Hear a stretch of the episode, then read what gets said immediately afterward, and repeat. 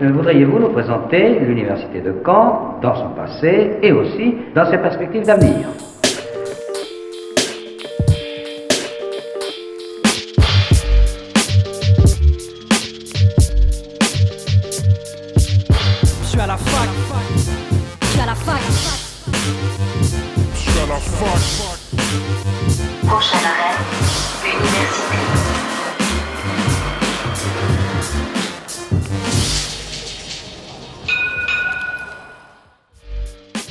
Bonjour à toutes et à tous, nous sommes le mercredi 4 décembre, il est midi et vous écoutez Fac News sur Radio Phoenix.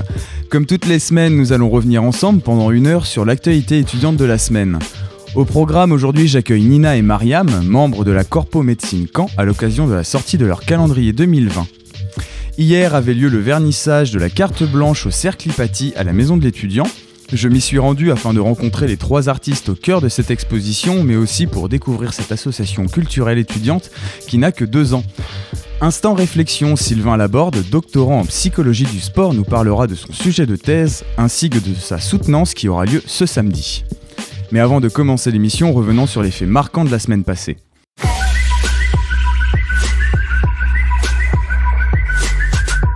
Jeudi dernier, le CNUS, maison mère des Crous, a annoncé le gel des loyers des résidences universitaires pour l'année 2020. Cette annonce, dans le cadre de la lutte contre la précarité étudiante, suite à l'immolation d'Anas à Lyon il y a maintenant près d'un mois, représente un coût d'environ 6 millions d'euros pour l'État.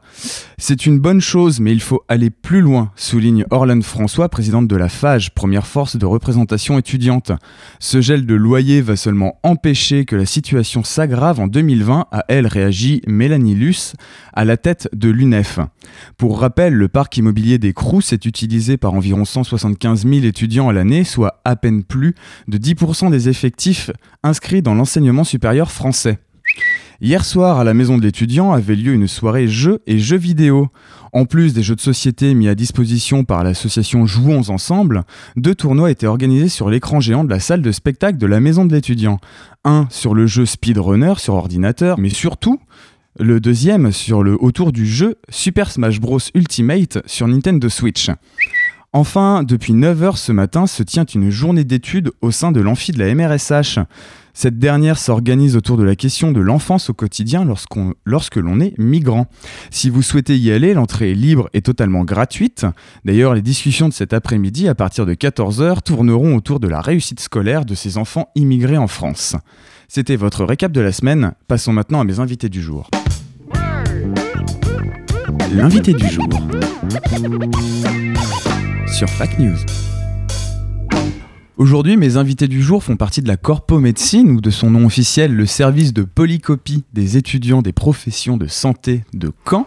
J'accueille donc Nina, tu es VPcom de la Corpo Médecine, bonjour. Bonjour. Et Mariam, VP Santé publique toujours à la Corpo Médecine. Bonjour. Donc euh, la Corpo Médecine, c'est une association qui existe depuis le milieu des années 70, 74 si je dis pas de bêtises. Vous êtes situé euh, sur le PFRS, donc le, le- le campus des études de médecine euh, à Caen. Vous vous concentrez euh, avec l'asso sur cinq grands axes, donc un service de polycopie, une représentation en conseil étudiant, euh, des diverses actions sur euh, la santé publique, un- une aide au stage à l'étranger, ça je l'ai découvert en regardant euh, vos, pages et votre site, mais aussi une participation à la vie étudiante, comme à peu près toutes les, toutes les assos, qui se concentrent notamment par des, par des soirées la plupart du temps.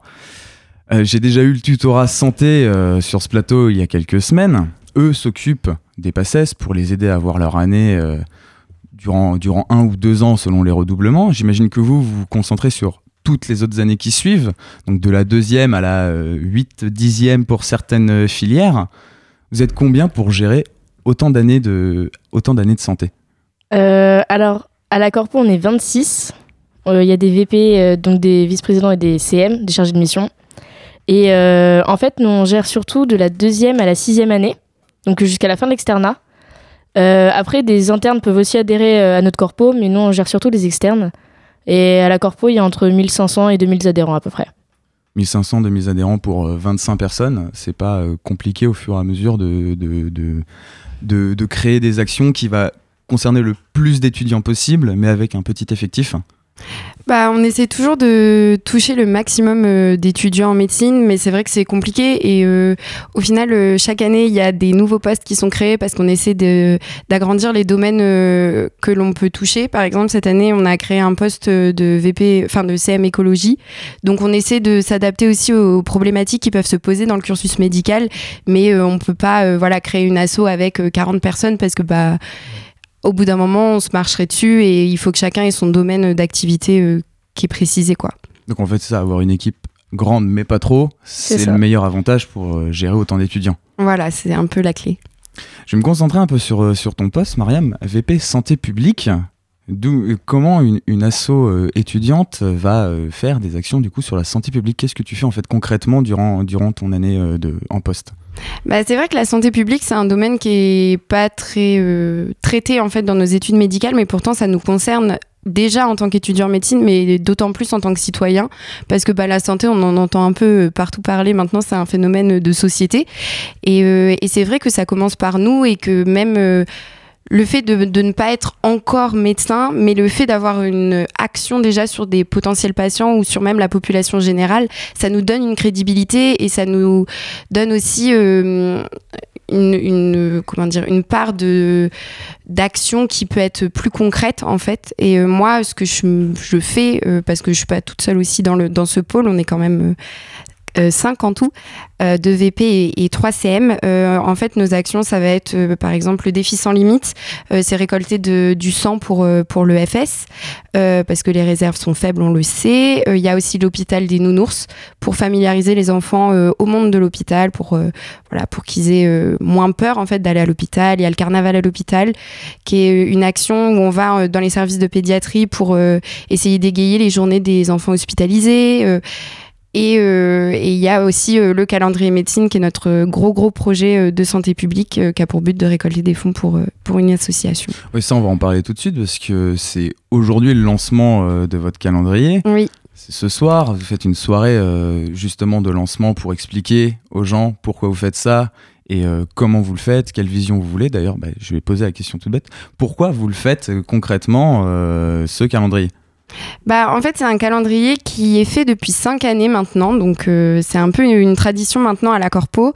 Et, euh, et au début, il était assez décrié parce qu'en fait, euh, la Corpo pose plus ou moins dénudé dans ce calendrier, donc c'était un peu cible de critique, on va dire, euh, dès le début. Et en fait, euh, les gens passaient à côté du fait que ce calendrier, il avait pour but de récolter de l'argent pour une association qui nous tenait à cœur et qui était en rapport un peu avec euh, ce qu'on pouvait faire en activité de sensibilisation au sein de, des études de médecine.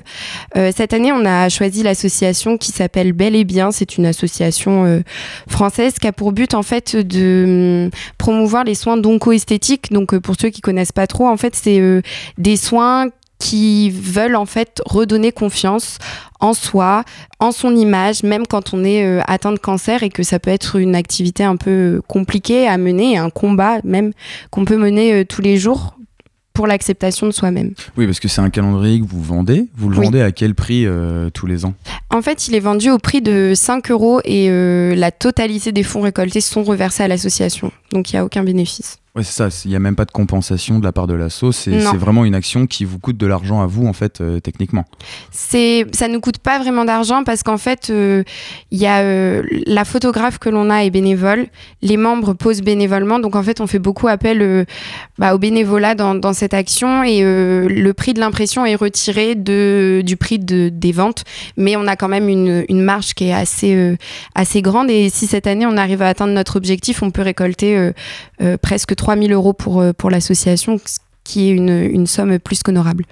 C'est un peu une alternative en fait au calendrier de la poste ou au calendrier des pompiers qui, qui viennent. euh, bah, qui, là, on est en plein dans la période, qui vont venir ça. faire du porte-à-porte pour euh, avoir possiblement des dons en échange de, de calendrier. Euh, mais du coup, nous, étudiants, où est-ce qu'on peut retrouver le vôtre euh, à la vente? Bah déjà, euh, il y a beaucoup de BDE qui sont partenaires de la Corpo pour, euh, pour ces ventes. Donc vous pourrez déjà le retrouver à la Corpo Médecine, au PFRS. Il sera en vente à la Corpo Sciences, à la, la Corpo Droit, etc. Donc souvent qui sont nos partenaires. Cette année aussi, on a mis en place d'autres actions. Donc vous pourrez nous retrouver dans certains centres commerciaux dans les périodes de fête où on va vendre ces calendriers. Donc pour qu'on puisse toucher au maximum euh, plus de personnes extérieures au, monde médical, on va dire. Oui, parce que ça, vous êtes un peu cloîtré dans votre, euh, votre copus. Donc là, j'imagine que ton rôle de, de VPcom, euh, Nina, est entier sur, là pendant cette période sur cette action précise du calendrier. Du coup, qu'est-ce que tu utilises toi concrètement comme, outil pour, pour cette action en plus des réseaux sociaux, parce que les réseaux sociaux, c'est la base maintenant pour une, pour une asso étudiante. Euh, ouais, c'est vrai que le calendrier, c'est la plus grosse action de l'année. Du coup, la communication, euh, il faut qu'elle soit optimale pour toucher le plus de monde possible. Et euh, c'est vrai que bah, déjà, on essaye de contacter des journalistes ou des radios euh, pour essayer d'avoir un peu plus de rayonnement, parce que les réseaux sociaux, il n'y a pas forcément tout le monde qui nous suit, même si on a pas mal développé cette année notre réseau Instagram, notamment. Et euh, ouais, on essaye vraiment de démarcher le plus de monde possible, de faire venir euh, même des profs de la fac ou des gens euh, qui ont un peu une importance afin de vendre le plus de calendriers possible. En fait, le bouche à oreille, c'est limite la clé aujourd'hui. Ouais, c'est ça. Ce qui pourrait paraître un peu, un peu vieillot, un peu cliché, euh, le bouche à oreille, c'est une grande clé pour euh, réussir à, à avoir du monde pour vos actions. Oui, voilà, c'est ça. euh, c'est quelqu'un qui va le partager, qui va le répéter à quelqu'un d'autre et au final, euh, on espère avoir le plus de monde possible euh, à la soirée de lancement déjà et le plus de personnes possible qui achèteront le calendrier pour euh, l'association. Toujours but- sur ce. Je voulais pardon. juste euh, revenir, le- les techniques un peu vieillottes, c'est vrai que maintenant on se dit euh, les réseaux sociaux c'est la clé, mais euh, nous on, est, on se retourne un peu à, à ces techniques-là parce que finalement c'est celles qui marchent euh, le mieux. Et, et c'est pour ça qu'aussi on va faire du porte-à-porte. En fait, chaque membre de la Corpo s'est engagé à faire du porte-à-porte dans son quartier pour, pour vendre les calendriers un peu sur le modèle de, de ce qui a pu être fait il y a quelques années pour les, les divers calendriers. Puis en fin de compte aussi, vous avez l'avantage du nombre, avec environ 1500 passes euh, par an. Les effectifs, euh, à peu près la même chose sur les deuxième, troisième et cinquième années réunies. Donc, euh, avec du bouche à oreille, techniquement, une bonne partie de l'agglomération cannaise connaît forcément quelqu'un qui est en études de santé aujourd'hui. Oui, déjà, et c'est vrai que le calendrier médecine, ça commence quand même à, avoir un peu de renommée, ça commence à être connu. Aujourd'hui, quand vous parlez aux, gens du calendrier médecine, en règle générale, ils connaissent. Euh, après, ils l'achètent ou ils l'achètent pas. C'est Ouais, parce qu'ils ils le connaissent mais- pas forcément pour les bonnes raisons. Voilà, et, c'est euh, et c'est un peu le problème. Et c'est pour ça aussi que on a pris un parti cette année qui est de faire un calendrier euh, artistique. C'est-à-dire que on a vraiment essayé de, de rechercher une âme dans la photographie qu'on a pu faire. Ça nous a pris beaucoup de temps. On a fait appel à une nouvelle photographe qui euh, qui est euh, étudiante en fait en cinéma euh, à l'université de Caen. Donc on est vraiment resté dans le local, mais euh, mais on a essayé de, prendre les gens les plus qualifiés possibles. Donc donc Mathilde Audouard, de son petit nom, nous a vraiment aidé dans cette, dans cette optique-là. Très bien, mais du coup, avant de, avant de reprendre et de parler de santé, on va se faire une première pause musicale avec Klaus Johan Grob et le titre Downtown.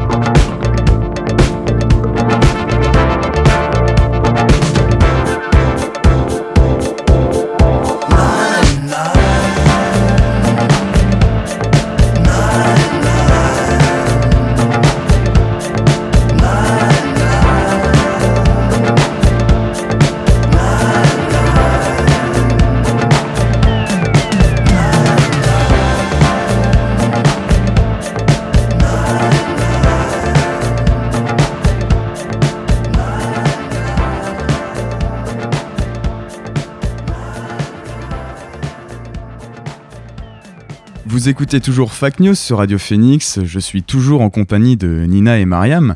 Avant la pause musicale, nous, parlions de votre calendrier qui est dédié à une action envers la santé. D'ailleurs, la santé, j'en ai parlé la semaine dernière dans, mon émission euh, consacrée à la précarité étudiante, où il y a des statistiques qui faisaient très peur, euh, comme un tiers des étudiants ont déjà renoncé sur une année à, à voir un médecin.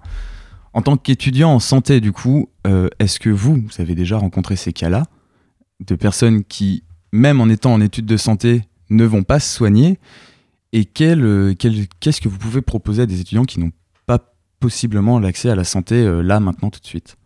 Bah, euh, je pense que, je pense qu'on est quand même épargné d'une certaine manière euh, face à, ces problèmes euh, liés à la santé parce qu'il y a quand même toute la partie dont on parlait, dont on parlait, euh, qui est la prévention et le fait que les gens soient informés sur sur certaines choses et le fait qu'il y ait des connaissances théoriques derrière aussi, ça nous permet en fait de, de nous positionner vis- vis-à-vis de nos propres problèmes, nos propres symptômes, etc. Et je pense qu'on est peut-être moins touché par par ces problèmes de d'accès à la santé parce qu'au final on est au contact euh, tout le temps de la santé même si il faut pas euh, ne pas dire que, que les étudiants s'oublient parce que c'est souvent le cas en fait. C'est on soigne les autres mais on oublie de se soigner des fois euh, donc voilà faut pas faire une généralité mais je pense que par la prévention on arrive quand même à, à s'épargner pas mal de pas mal de tracas. En grosse action santé, il y en a une qui arrive tous les ans le premier week-end de décembre, c'est le Téléthon, donc c'est ce week-end-là. Est-ce que vous, vous y participez du coup euh, cette année?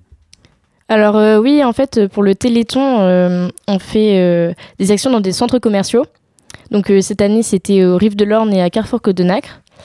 Euh, et en fait, on récolte des dons pour le Téléthon en demandant aux passants, en demandant aux passants de se faire prendre leur tension par des étudiants de deuxième et de troisième année. Et en fait, le don est libre. On prend juste l'attention aux gens, donc ça leur permet aussi de voir euh, s'ils n'ont pas d'hypertension ou d'hypotension. Ça leur fait toujours plaisir. Ils vont pas forcément chez le médecin euh, juste pour se prendre l'attention. Et euh, en échange, ils donnent ce qu'ils veulent pour le Téléthon. C'est la première année que vous faites ça ou c'est déjà arrivé les années précédentes? Non, non, ça fait déjà plusieurs années que la Corpo s'investit dans le Téléthon et qu'elle propose donc le programme Un don pour une tension. Donc plein de belles actions, mais malheureusement sur Caen, on, on connaît la Corpo Médecine pour quelque chose d'un peu moins, euh, d'un peu moins joyeux. C'est l'affaire du bizutage qui est sortie il y a- il y a 2-3 ans maintenant, notamment avec, votre, avec le week-end d'intégration qui s'est déroulé euh, sur certaines années, avec euh, certaines règles qu'on considérait comme du bizutage. On pense aux plus extrêmes comme se photocopier la poitrine au sein du local ou, ou encore euh, insulter des filles euh, rue et cuillère. J'imagine que maintenant ça a bien changé. Euh, les mentalités ont peut-être changé aussi au sein des bureaux. Est-ce que c'est quand même une tache noire qui, qui reste sur l'assaut? Alors déjà, ce que j'aurais envie de dire, c'est que les gens nous connaissent surtout pour ça, mais que ce qui a été pointé du doigt, c'est la seule chose que, qui, nous aurait, qui aurait pu nous faire du tort et qui n'a pas forcément eu lieu. Euh, le bizutage, il n'y en a pas, c'est interdit, on n'en a jamais pratiqué, on n'en pratiquera jamais. Et euh, c'est vrai que maintenant, euh, depuis cette affaire, on fait tout en lien avec l'université, avec le campus 1, euh, qui nous guide pour avoir une bonne intégration. C'est pour ça qu'on a eu aussi deux nouveaux postes à la Corpo, c'est les VP Cohésion. Et ils ont pour mission de permettre à la promo d'avoir la meilleure cohésion possible, tout en étant, comme on l'a toujours été, dans les lois. Ouais, c'est ça, en fin de compte, cette, euh, cette affaire a été plus ou moins un mal pour un bien pour toutes les autres assos étudiantes, Mm. puisque maintenant l'université se, se concentre dessus, propose des formations euh, déjà même à comment euh, travailler en association, comment bien faire des événements, ne pas être dans le bizutage, dans l'abus d'alcool et ainsi de suite. Euh, du coup, j'imagine que vous, vous organisez aussi des soirées, beaucoup plus, beaucoup plus classiques comme toutes les asso- associations. Euh, Est-ce que c'est des soirées plutôt régulières ou euh, c'est des soirées événements comme celle de ce soir? Bah là, c'est pas vraiment une soirée parce que c'est vraiment euh, voilà comme un petit cocktail pour pour promouvoir euh, notre notre calendrier. Mais euh, c'est vrai que bah on en fait des soirées, mais comme toutes les assos étudiantes et euh, ce qui a pu euh, entre guillemets nous faire du tort dans le passé parce que pour moi c'était juste euh, voilà mettre le doigt un peu sur euh, sur euh, un événement isolé ou euh, et encore faut-il que, que ces, ces informations soient avérées, sachant que il n'y a eu aucune suite sur ces accusations. Donc, euh, au final, euh, voilà. Mais, euh, mais on en fait des soirées et on en fait en collaboration avec le campus 1. Il y en a quatre dans l'année. Des- Ouais, c'est ça. Il y a deux soirées, il y a un gala et un week-end d'intégration. Enfin, un week-end de cohésion, week-end de rentrée. Oui, parce que maintenant le mot intégration fait un peu peur un peu oui. partout. C'est euh. Le week-end Ouais, c'est le week-end de rentrée. Un mot un peu tabou et, euh, et pour cause, euh, il vaut mieux dire de rentrer. Du coup, euh, j'imagine qu'il y a une prochaine soirée qui arrive euh, là dans quelques semaines peut-être? Euh, pour le moment, il n'y a pas de soirée prévue. On aura juste un gala au mois de mai.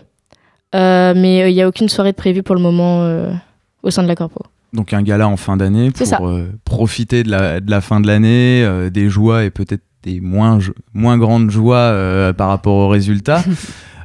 C'est un gros événement, j'imagine, peut-être le plus gros avec le calendrier. Ouais. vous accueillez combien de personnes sur, sur un gala comme ça Il y a environ 500 personnes le soir du gala. Donc 500 personnes, vous êtes avec un bureau de 25. C'est ça.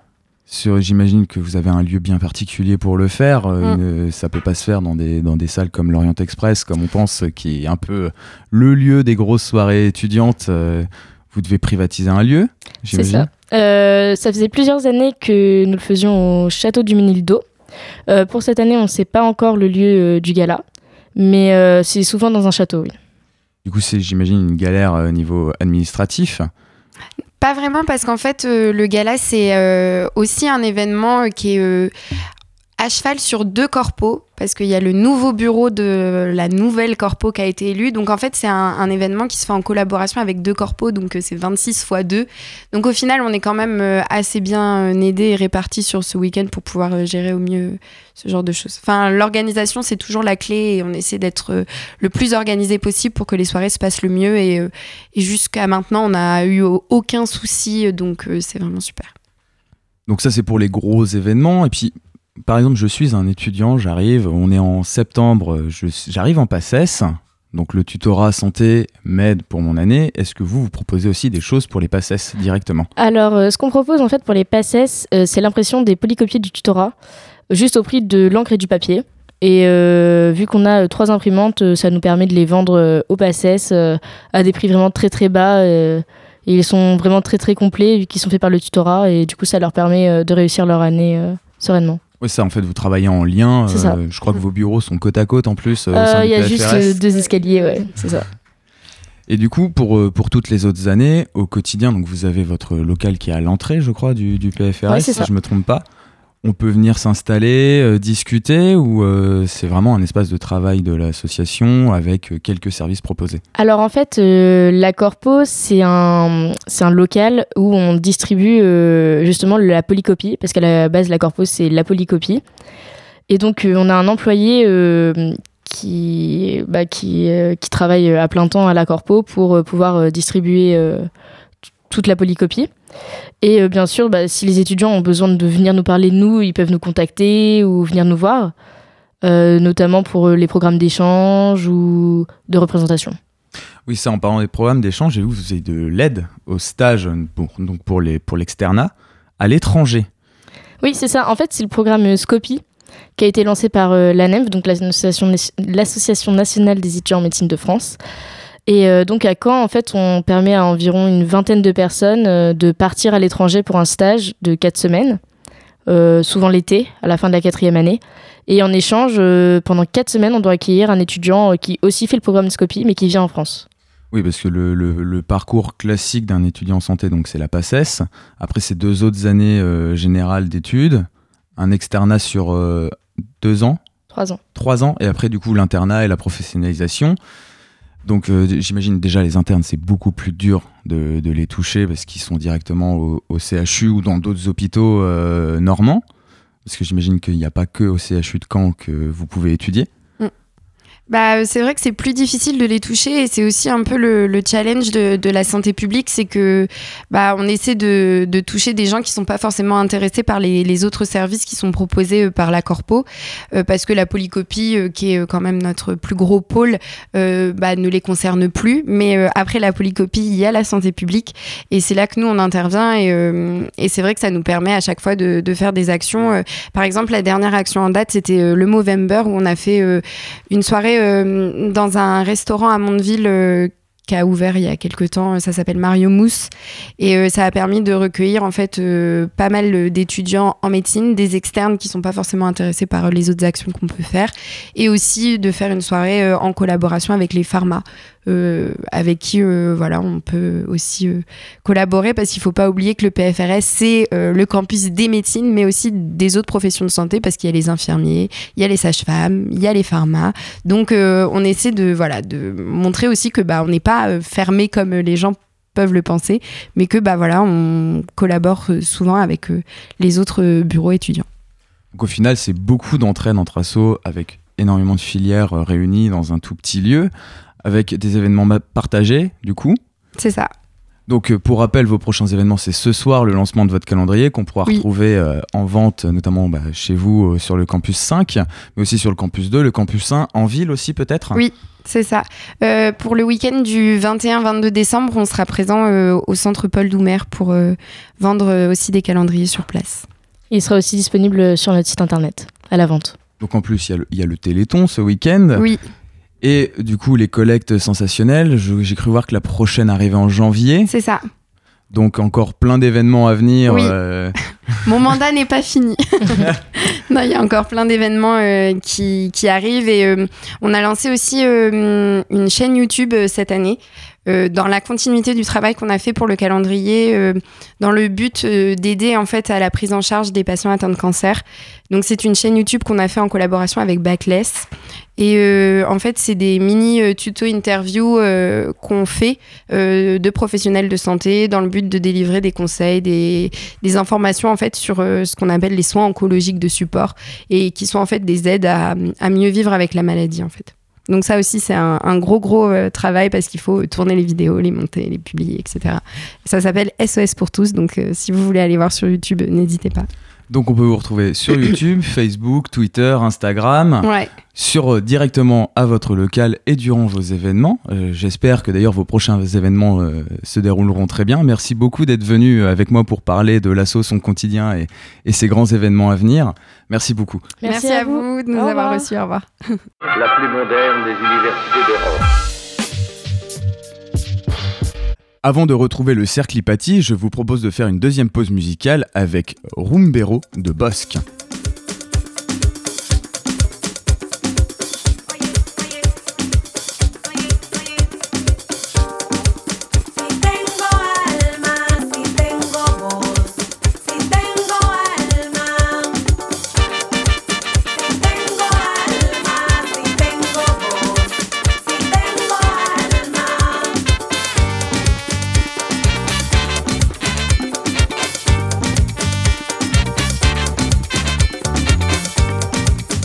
que me des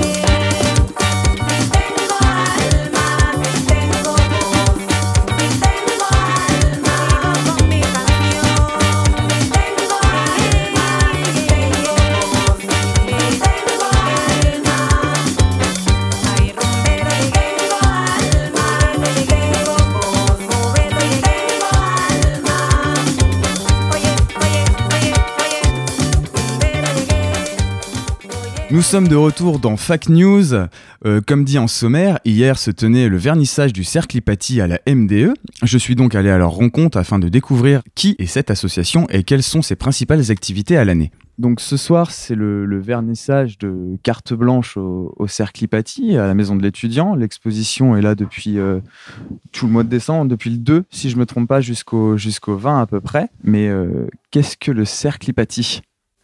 Alors, le Cercle Hypatie, c'est une association étudiante qu'on a montée euh, il y a deux ans et qui a été mise en place l'an qui a été mise en marche l'an dernier. C'est une association qui permet de euh, promouvoir les œuvres des étudiants et euh, leur, façon de penser, leurs idéologies et les, sujets qu'ils défendent.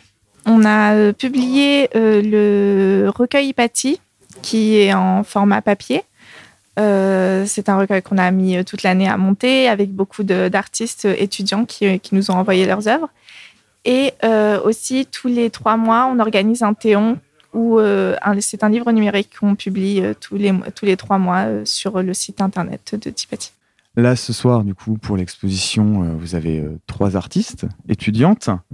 Euh, pourquoi avoir, euh, avoir choisi ces, ces trois-là? Ce sont euh, toutes les trois des, des connaissances et du coup, les choix, les plus euh, pertinents. Voilà, les choix les plus pertinents. Euh, J'ai déjà vu leur œuvre à toutes les trois et du coup, j'étais euh, très excitée à, l'idée de leur, de, leur de, les exposer. Donc là, ce soir, vous êtes trois. donc, Emeline, Meredith et Anaël. Euh, Qu'est-ce que ça fait d'être exposé à l'université et d'être exposé tout court, en fait, devant un public qui va pouvoir venir voir vos œuvres pendant près d'un mois? Donc, euh, bah, c'est sûr que ça fait, euh, ça fait tout de suite bizarre parce qu'on dessine souvent pour soi et on n'a pas du tout l'habitude, enfin, en tout cas pour ma part, euh, que des gens vraiment regardent, regardent ce que l'on produit. C'est vrai que c'est plutôt quelque chose généralement de, personnel pour ma part et c'est pas quelque chose que j'ai tendance à, partager. Et puis après, Asma m'a proposé et j'ai dit pourquoi pas. Surtout que ça peut toujours être intéressant d'avoir un retour, d'avoir des avis. Donc. Donc c'est vrai que c'était une bonne idée, et puis c'est toujours une, petite fierté d'avoir euh, ces œuvres euh, accrochées quelque part, et puis d'avoir des gens qui, qui vont se poser, qui vont regarder, euh, qui vont regarder notre travail. Pour moi, c'est plutôt des sentiments contradictoires. D'un côté, il y a la fierté de se dire bon bah voilà, j'ai été j'ai été exposée. Bon, c'est pas le musée d'Orsay non plus, mais voilà, c'est c'est quand même pas rien. Mais en même temps, il y a ce- il y a cette vulnérabilité de s'exposer au jugement des autres. Et comme Lemeline l'a dit, généralement, ce que je fais, c'est pour moi, mis à part euh, quelques petits travaux euh, payés que je fais à côté. Ce que je dessine, c'est vraiment pour moi et je m'estime pas en tant qu'artiste. Et donc, du coup, je vois pas pourquoi je- j'exposerais. Après, là, c'est. Après, là, c'est une exposition des étudiants, donc ça Mais honnêtement, c'est ouais, très contradictoire. Euh, mon- personnellement, je pense que là-dessus, je partage pas trop le sentiment de dessiner pour soi-même. Parce que j'ai plus l'habitude, je pense, de montrer ce que je fais. À chaque fois que je suis en train de dessiner au coin de la page, j'avais Asma euh, par-dessus l'épaule qui regardait. Donc là-dessus, euh, se livrer à l'intime, euh, enfin, livrer son intime euh, parfois à un public qu'on ne connaît pas, qui va être à même de juger, euh, parfois en bon, parfois en moins bon, euh, ce qu'on fait, ça fait partie du travail, c'est motivant aussi, ça, ça pousse à faire mieux. On n'a pas envie d'entendre de mauvaises critiques, euh, du coup, on fait mieux pour euh, avoir que du positif. Il y a déjà quelques personnes qui commencent à, regarder vos, travaux. Donc pour l'instant, les, premières critiques ne sont peut-être pas arrivées, même si l'exposition est, dé- est déjà là depuis, depuis hier, hein, du coup. Est-ce que du coup, depuis hier, vous avez déjà eu un ou deux retours par rapport à ce que, ce que vous avez mis là euh, à la maison de l'étudiant. Alors moi, pour être complètement honnête, c'est vrai que je n'ai pas tendance à, demander et je, je laisse plutôt les gens regarder et, et si je peux entendre quelques bribes de pas de conversation, mais de bribes d'idées, de, de mots formulés en disant par exemple ah c'est intéressant ou c'est joli, bah c'est vrai que voilà j'essaye de- d'entendre, mais mais c'est vrai que c'est pas une question que je vais avoir tendance à, à demander en fait. C'est donc du coup est-ce qu'on a recueilli des avis euh, Pour ma part, pas tellement. Bah, je vais être comme Emeline, j'ai pas réellement reçu d'avis. Après, je, je parlais vite fait avec une amie et, et on a vraiment toutes les, voilà, les trois personnes qui sont exposées aujourd'hui ont tous un style très différent. Et euh, donc en comparant les trois personnes, euh, voilà, j'ai une amie qui m'a dit que je manquais du côté émotionnel et que j'étais beaucoup dans la technique, mais c'est vrai, c'est un point euh, avec lequel je suis totalement d'accord. Donc euh, voilà, c'est le seul retour que j'ai eu pour le moment. Pour moi, j'ai eu zéro retour pour le moment. Donc, euh, je sais pas, euh, peut-être là, puisque j'ai beaucoup de. J'ai ra- j'ai rameuté à peu près tout le monde que je connaissais pour dire venez, que ce soit pas gênant et qu'il y ait zéro personne. Du coup, peut-être oui, je risque d'avoir des retours là. Donc, comme vous avez pu le dire, il y a des styles totalement différents euh, dans les œuvres exposées. Ça va du, simple dessin au fusain à des techniques comme euh, le, graphe euh, pour certaines.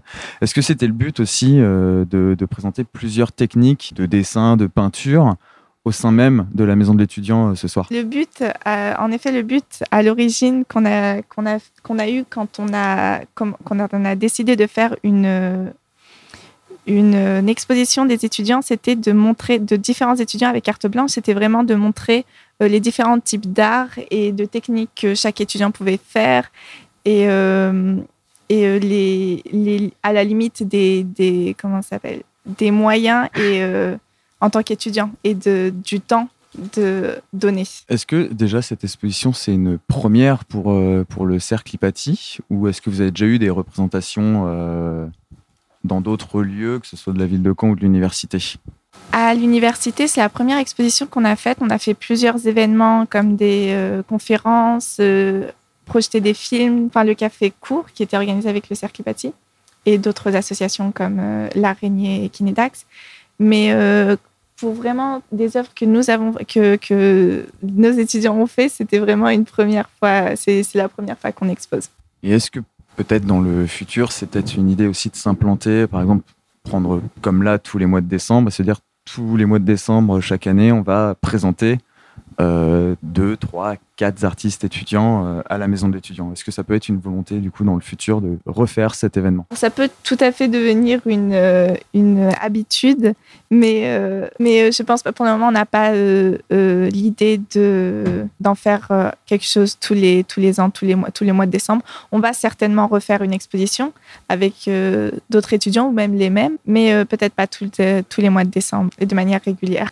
Pour conclure, j'aimerais que peut-être chacune présente à, tout le monde euh, une de vos œuvres qui est exposée en, peut-être la, décrivant et, ou, et dire euh, quelle était la, volonté à la base de, cette œuvre. Alors, euh, du coup, moi j'ai trois œuvres au fusain et une œuvre euh, avec de la peinture acrylique. Euh, donc celle vraiment qui pour moi est la plus importante, c'est la môme parce qu'elle vient en fait d'un. En fait, il y a toute une, pour moi en tout cas, une légende autour de cette de cette gamine justement que, que je dessine, puisqu'elle vient en fait d'un d'un cauchemar éveillé. Et du coup en fait elle m'avait elle m'a tellement profondément marqué que pour moi il fallait que je la que je la mette euh, sur papier. Et euh, elle me trottait dans la tête et je n'arrivais pas à bien la à bien la représenter. Et c'est vrai que pour moi en fait son univers était tellement noir que pour moi le fusain c'était une évidence. Donc euh, et puis de toute façon hein, mon style de, de dessin euh, reste de toute façon du, dessin au, fusain. Donc euh, donc ça collait parfaitement d'une à son univers et de deux du coup au mien. Donc pour moi ce- ce- c'est vraiment important enfin vraiment la môme est, est une œuvre importante pour moi et je dirais même la plus importante puisque c'est c'est elle en fait qui m'a mis le plus de temps à faire et à la fois celle à laquelle j'ai tout de suite pensé dès que j'ai commencé à dessiner. Donc s'il y a y a un de mes travaux que je devrais présenter, je pense que je pense que je choisirais le ton de dos à l'enfant parce que c'est vraiment le celui où il y a une réflexion le plus la plus poussée derrière.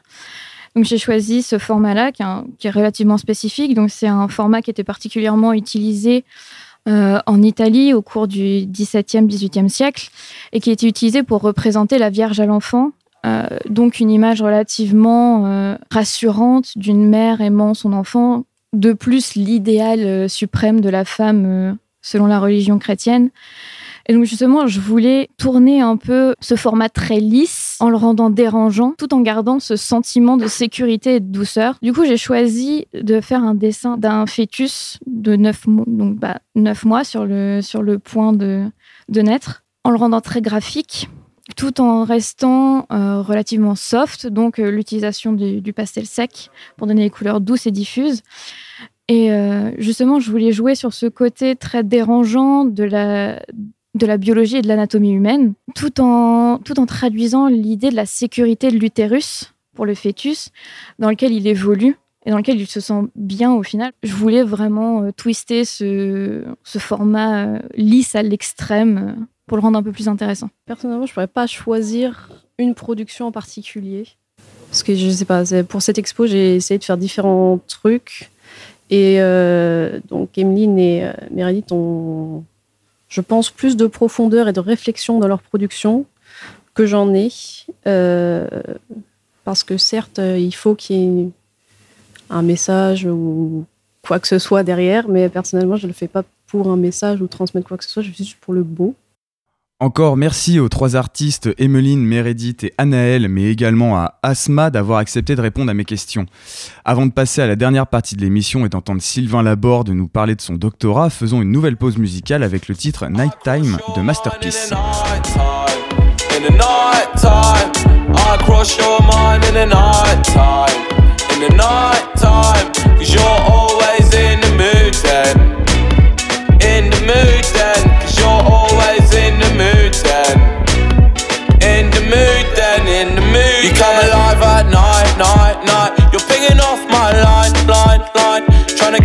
this up.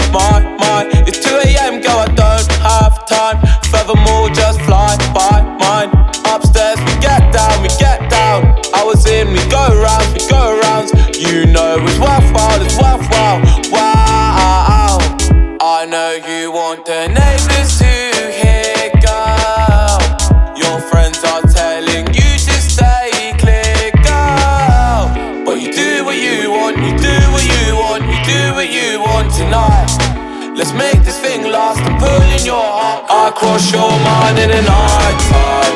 In the night time. I cross your mind in the night time. In the night time. Cause you're always in the mood then. In the mood then. Cause you're always in the mood then. In the mood then. I cross your mind in the night time. In the night. Cross your mind in the night time. In the night time. Cause you're always in the mood then. In the mood then. Cause you're always in the mood then. In the mood then. In the mood then. Slide by, slide by my place, girl, come on. Slide by, slide by my place, girl, it's on.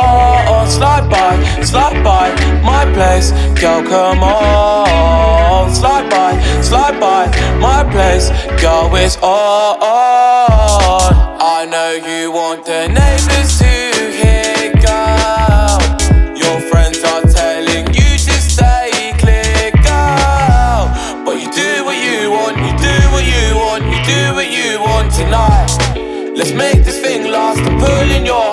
I cross your mind in the night time.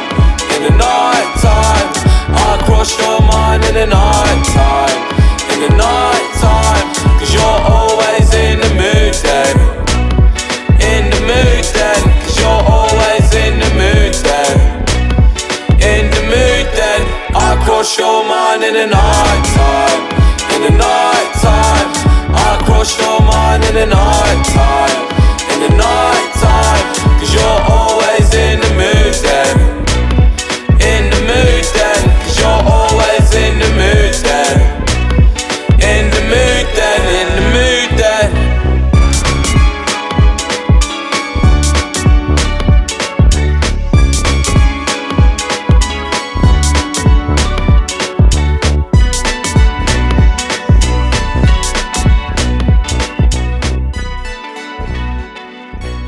C'est maintenant l'heure de la dernière partie de Fact News. Il y a trois semaines, j'accueillais Amandine Busson, doctorante en épidémiologie, à l'occasion de son passage au sein du dispositif Réflexion de Normandie Université.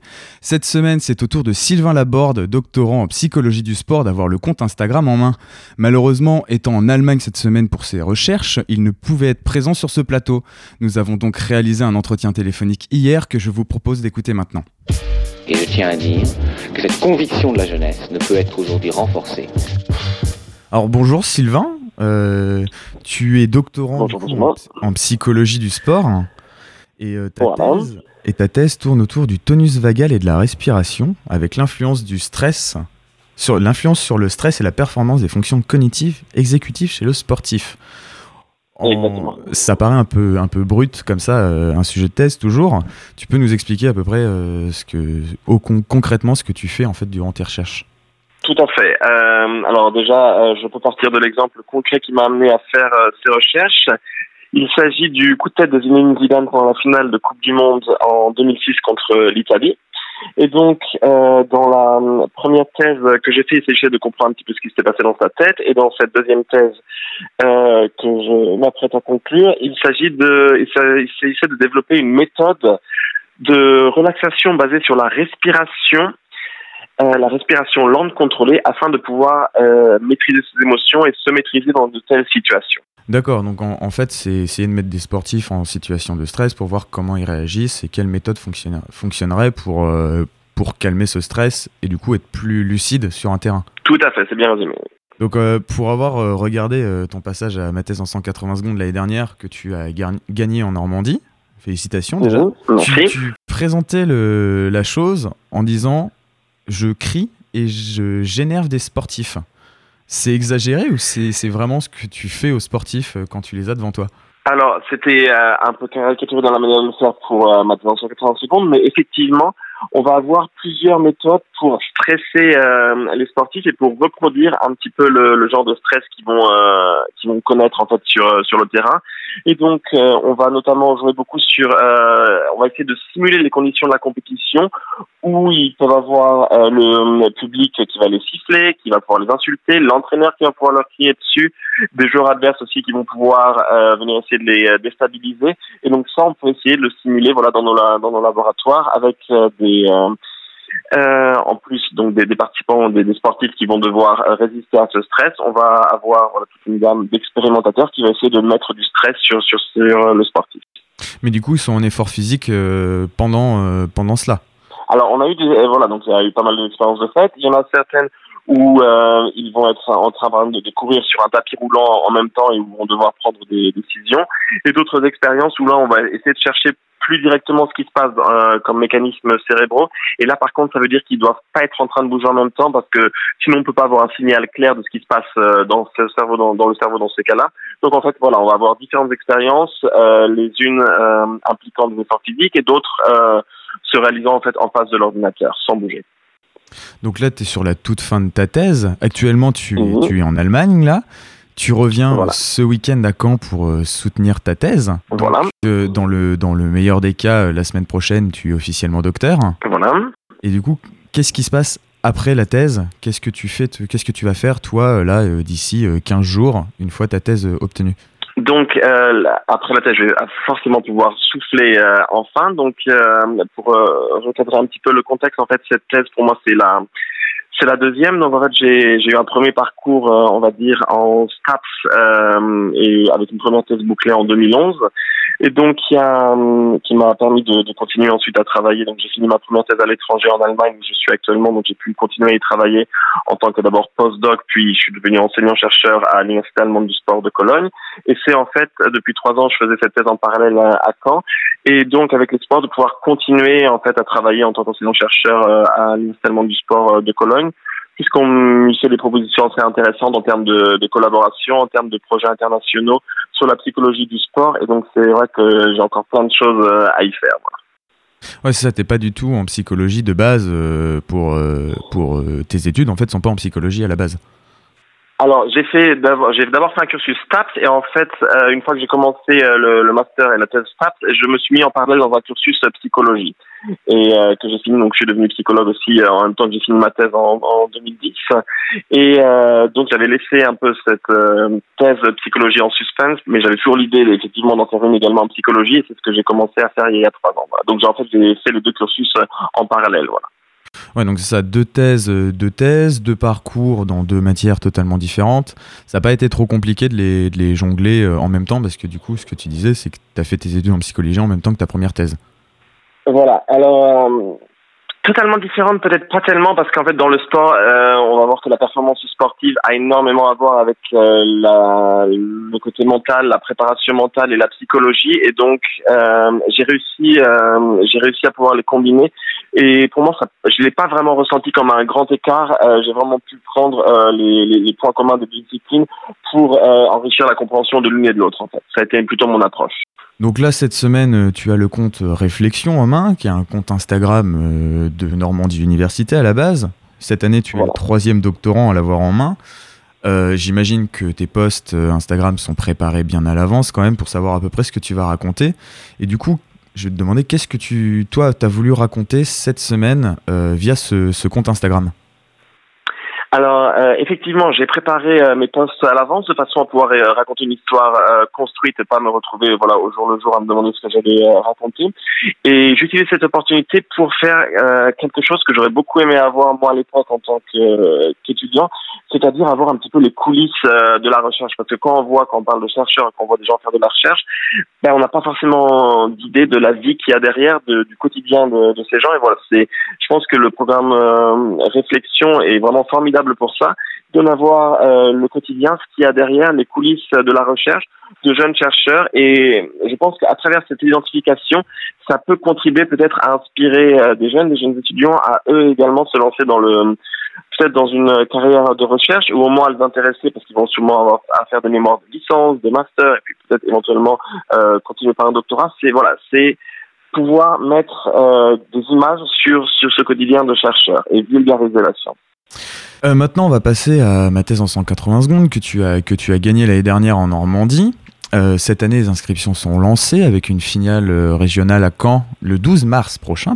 Euh, Voilà. Est-ce que tu aurais des conseils aux futurs candidats de ma thèse à 180 secondes pour faire un bon passage et expliquer en fait assez facilement en peu de temps trois ans de travail? Alors, chaque sujet est, est bien sûr différent. Alors, je vais pouvoir dire quelque chose un peu cliché, c'est de prendre du plaisir. C'est-à-dire, c'est essayer de se déconnecter un peu de sa réalité laboratoire du quotidien et de se mettre dans la perspective comment je fais pour montrer aux gens que je prends du plaisir avec euh, ce que je fais euh, au quotidien et pour montrer que mon sujet de thèse est utile. Et pour ça, c'est toujours bien de commencer à s'entraîner, par exemple, à raconter à, à ses amis, à sa famille, donc à des gens qui ne sont pas forcément de notre euh, milieu du, euh, du domaine, pour euh, essayer de voir comment j'arrive à trouver les mots pour les convaincre que ce que je fais, ça peut être passionnant. Et donc c'est ce challenge-là que voilà, j'incite vraiment après y avoir passé, euh, je fait euh, trois ans la suite, et à chaque fois je suis venu avec un discours différent à, à ma en 20 secondes.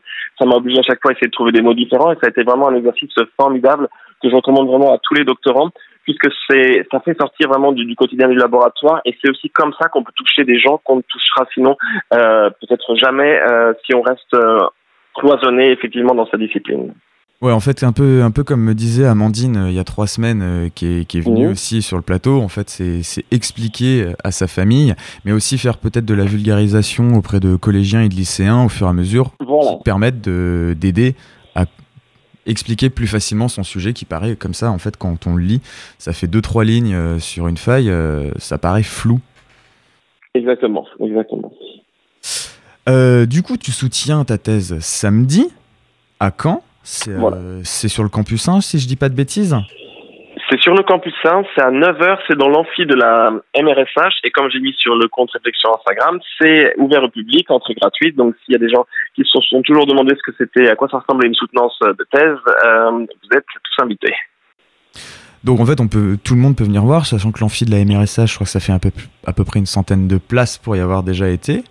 Euh, Voilà. Ce passage, du coup, se dire, tu soutiens trois ans de travail devant quatre personnes en face de toi euh, qui Mhm. sont là pour te juger, plus potentiellement du public en face, c'est pas un peu stressant Mhm. Euh, alors en fait, je travaille sur ces thématiques de stress depuis une dizaine d'années, ce qui veut pas dire que je ne suis pas même moi stressé parfois, mais c'est vrai que j'apprécie en fait le fait de pouvoir partager euh, ma recherche euh, et j'ai donc j'ai aussi l'habitude de, de donner des cours, donc c'est plutôt quelque chose en fait. euh, je suis content que ça approche et voilà, je de- d'appliquer les conseils que je, je viens de donner pour ma en 60 secondes, c'est-à-dire de, de prendre du plaisir à partager ces recherches samedi. Ben, ça va être des experts qui vont forcément avoir un regard très critique et forcément euh, j'appréhende un petit peu la phase de, de questions qui va suivre la, la présentation orale mais euh, pour moi je le vois comme une phase euh, voilà comme un, un rite un passage obligé et surtout aussi pas comme une fin, mais comme euh, un, c'est souvent en fait les soutenances euh, de thèse par expérience, des possibilités, euh, voilà, des, on va découvrir de nouvelles perspectives sur notre travail et ça va pouvoir donner des pistes pour la suite. Donc ça ne va pas s'arrêter samedi, voilà. Ouais, en fait, c'est un, c'est un, un deuxième commencement, en fait, euh, soutenir sa thèse. Exactement, exactement, oui. Et du coup, on va te souhaiter bon courage pour euh, samedi. Euh, je vais te laisser retourner Merci travailler pour aujourd'hui. Et merci d'avoir répondu à mes questions. Avec grand plaisir. À bientôt. Au revoir. Au revoir. Encore merci à Sylvain d'avoir répondu à mes questions. Si jamais vous souhaitez voir ce qu'est une soutenance de thèse, vous pouvez donc aller voir celle de Sylvain samedi à partir de 9h à l'amphithéâtre de la MRSH sur le campus 1. Mais quels sont vos autres événements de la semaine? Je vous le dis tout de suite. Demain aura lieu la dernière journée des jeux d'échecs de l'année euh, à la maison de l'étudiant. Joueurs débutants ou confirmés, l'association Caen Alekin vous propose donc de jouer avec eux de 11h à 16h. Vendredi, à partir de 9h30, se dérouleront les sélections normandes du concours de plaidoirie des lycéens au mémorial de Caen. Qui d'Alicia, Arthur, Romane, Sofiane, Elisa, Dorian, Léopold, Lilou, Daphné ou encore Théophile succédera à Wandril pour représenter la Normandie lors de la finale nationale qui se déroulera le 24 janvier prochain, toujours au mémorial de Caen. Vendredi et samedi se tiendra le Salon de l'étudiant au Parc des Expositions. Plus d'une centaine d'exposants et une dizaine de conférences sont au programme de ces deux jours. Vous pourrez d'ailleurs notamment nous y retrouver vendredi et samedi. Enfin, votre dimanche sera sportif. En effet, ce jour sonnera le début de l'Open de Caen de tennis. Ce sera l'occasion de retrouver quelques stars comme Richard Gasquet, Joe Wilfried Songa, Benoît Paire, Pierre Hugerbert ou encore Caroline Garcia. Vous pouvez trouver vos places qui sont à vendre au Zénith pour moins de 15 euros. C'est la fin de Fact News, merci de m'avoir écouté. Nous on se retrouve la semaine prochaine à midi. Tout de suite, je vous laisse avec Clémence et la Méridienne. La plus moderne des universités